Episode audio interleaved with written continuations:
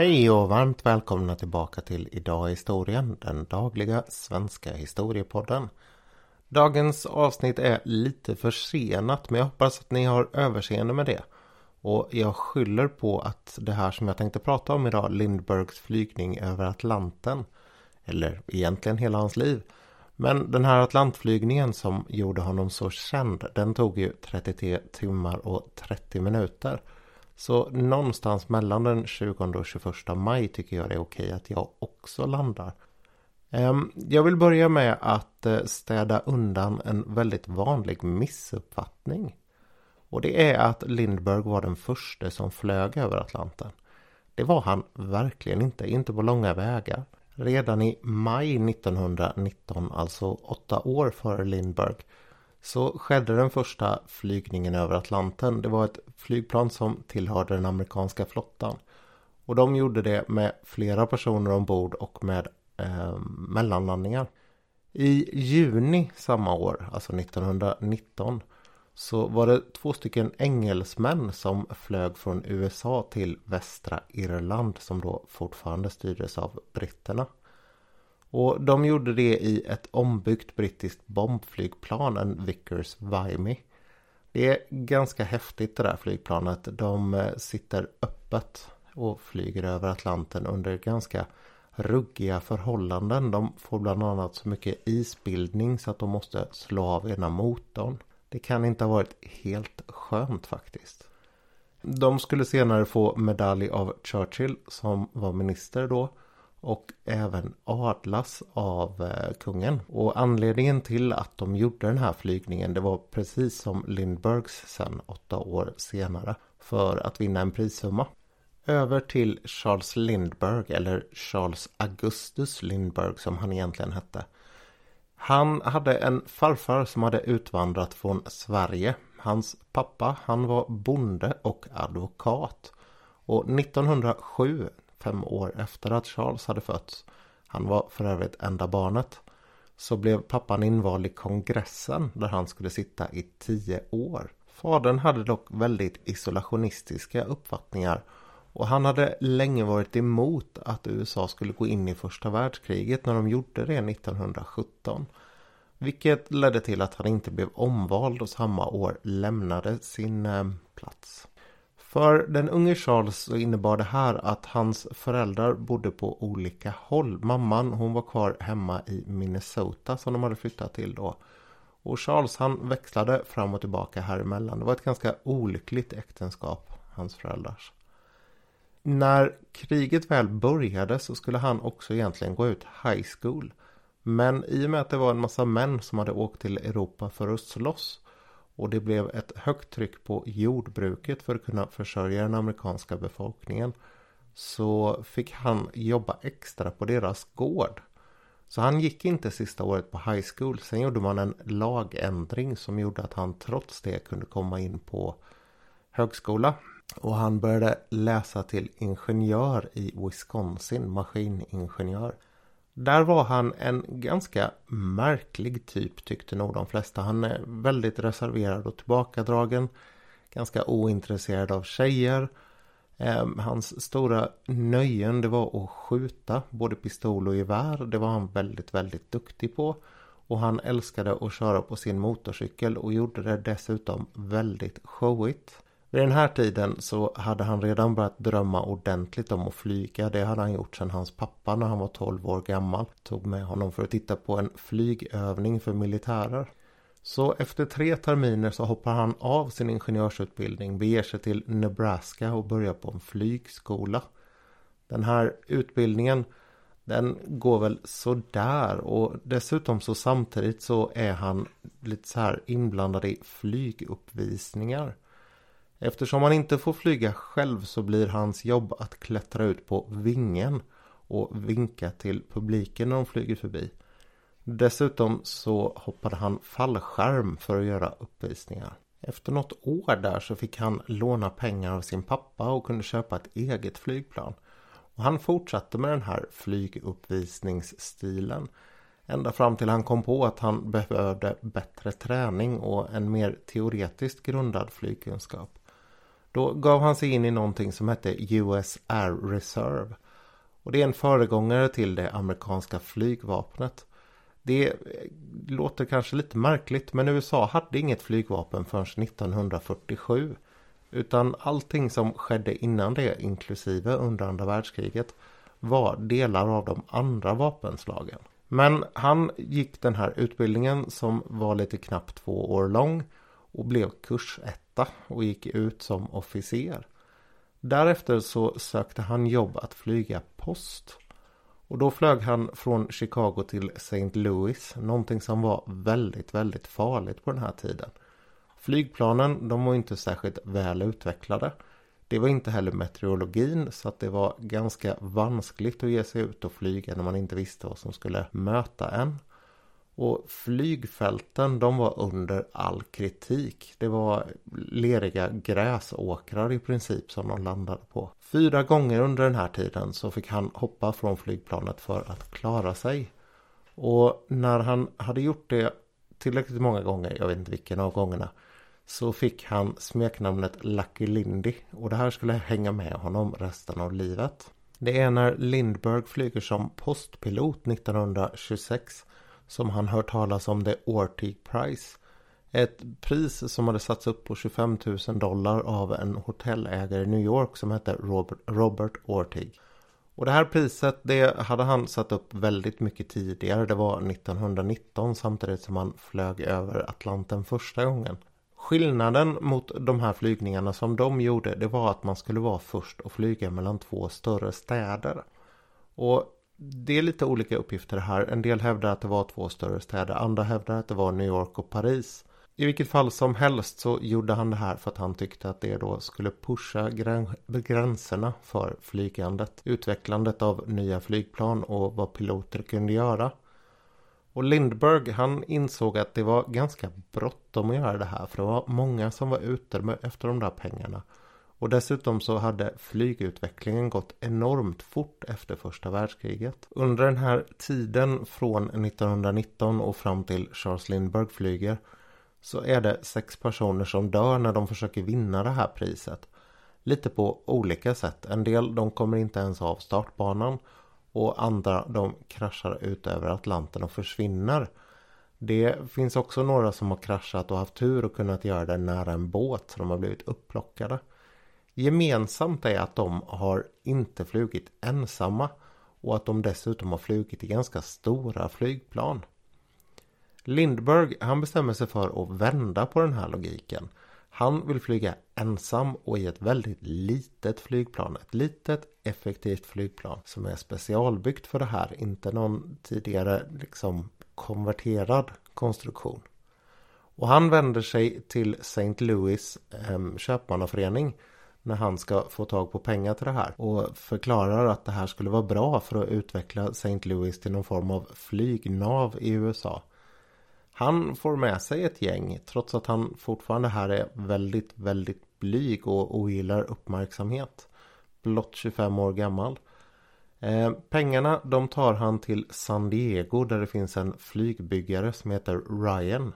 Och han har vänt sig till ett antal olika firmor men fått förtroende för den här. Tillsammans med ägaren till den här så ritar och bygger han flygplanet på väldigt kort tid, ett par månader. Det döps ju då till The Spirit of St. Louis och det är ju just för att eh, lyfta staden och också för att hedra de här männen som har investerat i flygplanet. Sen sätter han redan på flygningen från San Diego till St. Louis rekord på den sträckan själv. Och dessutom när han fortsätter därifrån efter att ha träffat de här investorerna till New York för att starta så slår han rekord på att vara snabbast över hela USA med 21 timmar och 20 minuter sammanlagt. Flygplanet han flyger i, förutom att det är specialbyggt och tycker jag åtminstone ovanligt vackert för att vara ett 20-talsflygplan så var det ganska udda. Det var ombyggt för att få med sig så mycket bensin som möjligt och han hade tagit bort allting som var onödigt. Det sägs att han hade en trestegs skala ihop med den här andra konstruktören. Där saker och ting prioriterades för flyglängd i första hand, flygsäkerhet i andra hand och i tredje hand pilotens komfort. Det saknades saker att navigera med ombord. Det saknades nattlampor att flyga med så man skulle synas. Det kanske inte var så himla viktigt med tanke på hur pass få flygplan det gick då. Men han saknade också radio. Och kanske mest överraskande så saknade han framruta. Om ni letar upp en bild på det här flygplanet, Spirit of St. Louis, så kommer ni se att det är täckt där framme och så finns det två sidorutor. Och så fanns det ett litet periskop som man kunde se uppåt och framåt i. Och anledningen till det här var att de hade räknat ut att det bästa stället att ha bensintanken på det var framför föraren. Då hade man kvalificerat in det här genom att vara säkerhet vid en krasch, alltså klass 2. Då kommer ju komforten klass 3 efter. Vilket innebär att man lika gärna kan kolla i ett periskop. Trots att han var Lucky Lindy så hade han inte heller med sig någon fallskärm när han startade den här flygningen. Och jag vet inte om det är dumt eller smart eller vad det är. Det är i alla fall ganska kyligt gjort. Det var ju uppenbarligen några som hade räddats tidigare när de kunde ta sig ut och till en båt. Men ja, nej, jag vet inte alls hur man kraschar bäst till havs. Det kanske är någon som vet som lyssnar. Nåväl, efter en dålig natts sömn, han var väldigt orolig, så startade han från Roosevelt Field som ligger på Long Island. Och sen flög han ut från det här, det var ungefär 500 åskådare där och på vägen bort, det är en sån här detalj som alltid nämns, så är det precis att han lyckas missa några elledningar eller telefonlinjer som går eh, över i närheten av startbanan. Därefter så svänger han mer eller mindre norrut och fortsätter upp över New England upp mot Nova Scotia. Och när han kommer upp på den kanadensiska östkusten där så svänger han österut över Newfoundland och sen ut över Atlanten. Då hade han redan flugit 11 timmar och började bli väldigt, väldigt trött.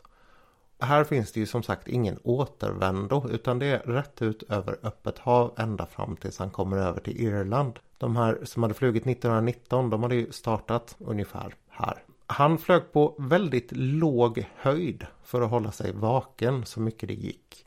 Och när jag säger väldigt låg höjd så var det en sådär 3-4 meter över vågtopparna.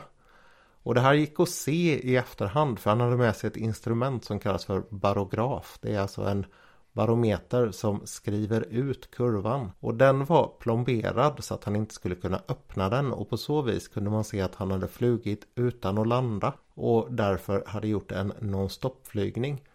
Och det här är ju lite kul i sammanhanget att det här priset det var ute efter att det skulle vara en non-stop-flygning. Inte en soloflygning, det är ju det han har blivit känd för. Den flygande dåren som han kallas Ehm, just för det här märkliga flygplanet. Han fortsätter tappert igenom natten. Han börjar få en hel del hallucinationer på slutet. Se eh, spöken som drar igenom cockpit och sådär. Det enda han hade med sig det var en liten vattenflaska och fem stycken smörgåsar. Men till slut så får han syn på västra Irland där så börjar han svänga neråt mot kontinenten och det häftigaste är att han hade, trots att han inte hade några navigationsinstrument utan hade bara flugit på kompass och hur stjärnorna såg ut, låg bara tre kilometer fel i kurs och två timmar före planerad tid. Sen fortsätter han ner över Engelska kanalen, följer Seine och kommer fram till Paris. Det är på kvällen. Han cirkulerar Eiffeltornet några gånger och flyger sen ut till den här flygplatsen där han ska landa. Han tänker att det borde vara mörkt men det är väldigt mycket ljus där och han fattar ingenting så han cirkulerar några gånger där också. Och sen landar han och när han kommer ner så är det ungefär 150 000, 100 till 150 000 människor där för att möta honom. Det är den största trafikkön eh, eller köbildningen i fransk historia fram till den här punkten.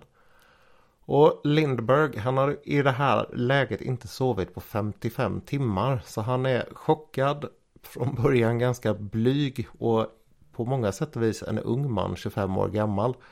Så han blir lite tagen av det här mottagandet.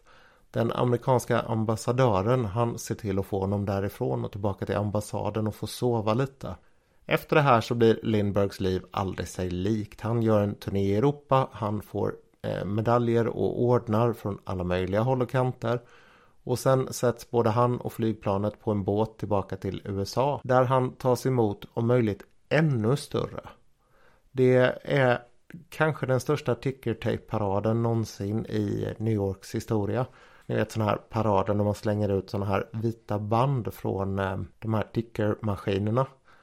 Man räknar med att det var fyra miljoner människor som tog emot honom och det är ganska fascinerande just varför han blir så känd. Det har forskats mycket om det där och lagts fram många olika teorier. Allting ifrån att han var en ganska enkel och vanlig amerikan som visade på mod och uthållighet och sådana här saker. Samtidigt som han kunde då tämja kraften i denna moderna maskin. Att det var sånt man suktade efter i USA vid den här tiden. Till att det stämmer väldigt väl ihop med tidningars och framförallt pressfotografins eh, utveckling. 1927 så börjar till exempel Time Magazine med att för första gången dela ut sin Time Person of the Year, den här stora utmärkelsen. Och det blir Charles Lindbergh. Det säger ganska mycket om hur stor han var och han är väldigt länge en av USAs mest kända personer. Han släpper en bok om sin resa och ger sig också ut på en lång turné ihop med Daniel Guggenheim. De är i 75 olika städer och vart de än kommer så möts de av tiotusentals personer som vill se Lindbergh, höra honom prata och sådana här saker. Och han tjänar våldsamt mycket pengar. Därefter så beger han sig till Mexiko efter en inbjudan och möter där den amerikanska ambassadören och hans dotter framförallt. För det blir Lindbergs stora kärlek. De gifter sig och hon börjar också flyga.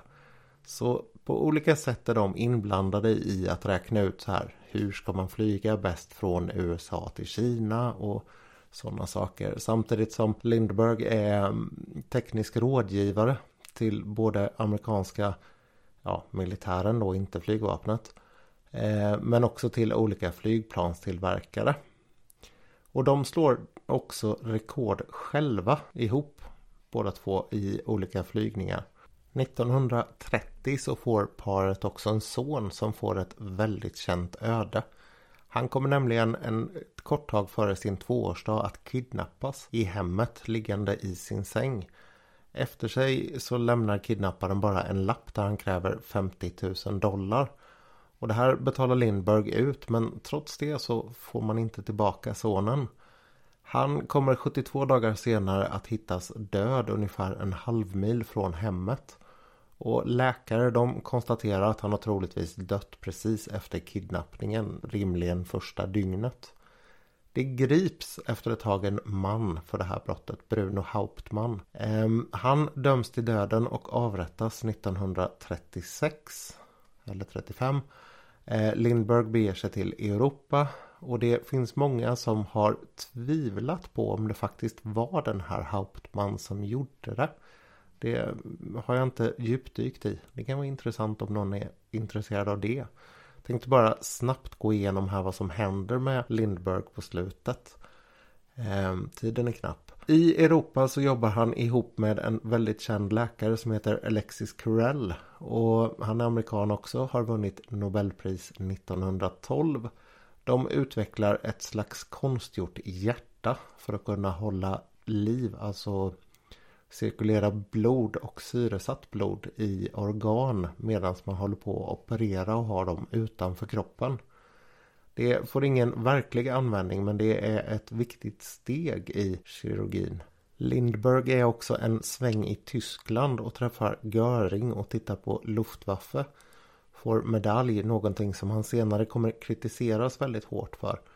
Och när han kommer tillbaka till USA så är han med i en rörelse som heter America First som, som grund har att man ska hålla sig ur andra världskriget. Det är ett krig som man, menar Lindberg själv, inte kan hjälpa till att vinna och varför skulle man för övrigt slåss i någon annans krig? Det här återspeglar ju hans pappas uppfattningar under första världskriget. Men det här blir han väldigt hårt kritiserad för och all popularitet i princip försvinner. Trots det så efter Pearl Harbor så vänder han totalt i uppfattningen. Han hjälper till på olika sätt och är med och designar flygplan och sådär. Bland dem Liberator-bombaren, väldigt känd. Och han är också som observatör i Stilla havs-delen av kriget. Eh, där fuskade man rejält. Han flög faktiskt ett ganska stort antal uppdrag och sköt även ner fiendeflygplan. När han kommer tillbaka så sakta men säkert så rehabiliteras hans rykte. Han blir senare brigadgeneral i amerikanska flygvapnet. Och 1953, samma år tror jag som han blir brigadgeneral, så släpper han en självbiografi som vinner Pulitzerpriset. Därifrån så kommer han att fortsätta med ungefär de här sakerna. Han rådger olika flygbolag på olika sätt och vis. Han skriver och han börjar bli ganska intresserad av spiritualism. Han kommer också ganska snart på 60-talet att engagera sig för miljön och bevarandet av olika djur. Väldigt tidig miljökämpe. 1972 så diagnostiseras han dock med cancer. Då har han fyra barn ihop med sin hustru. Och de flyttar då till Maui på Hawaii. Där han avlider två år senare 1974. Och det blir lite kontrovers igen senare här. Därför att det kommer visa sig att han har haft åtminstone en familj i Tyskland också. Där ett antal barn är födda på 50 och 60-tal och det här har DNA-testats. Sen finns det påståenden om att han hade ett par andra familjer också. Ja, det var Lindbergs flygning och lite kort om hans liv. Det finns otroligt mycket att säga om denne man. Jag hoppas att det var underhållande och jag hoppas att ni alla får en skön långhelg. Om någon vill ha tag på mig så är det det vanliga. Skriv på nils.nhjort.se eller skriv en kommentar på avsnittet Instagram.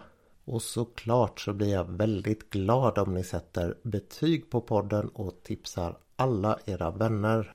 Det är bara roligare ju fler som lyssnar och det är alltid spännande att kolla hur mycket avsnitten spelas. Ehm, um, tackar för mig. Hoppas att det inte gjorde någonting att det blev rekordlångt när det är lite helgdag. Allt gott. Hej hej.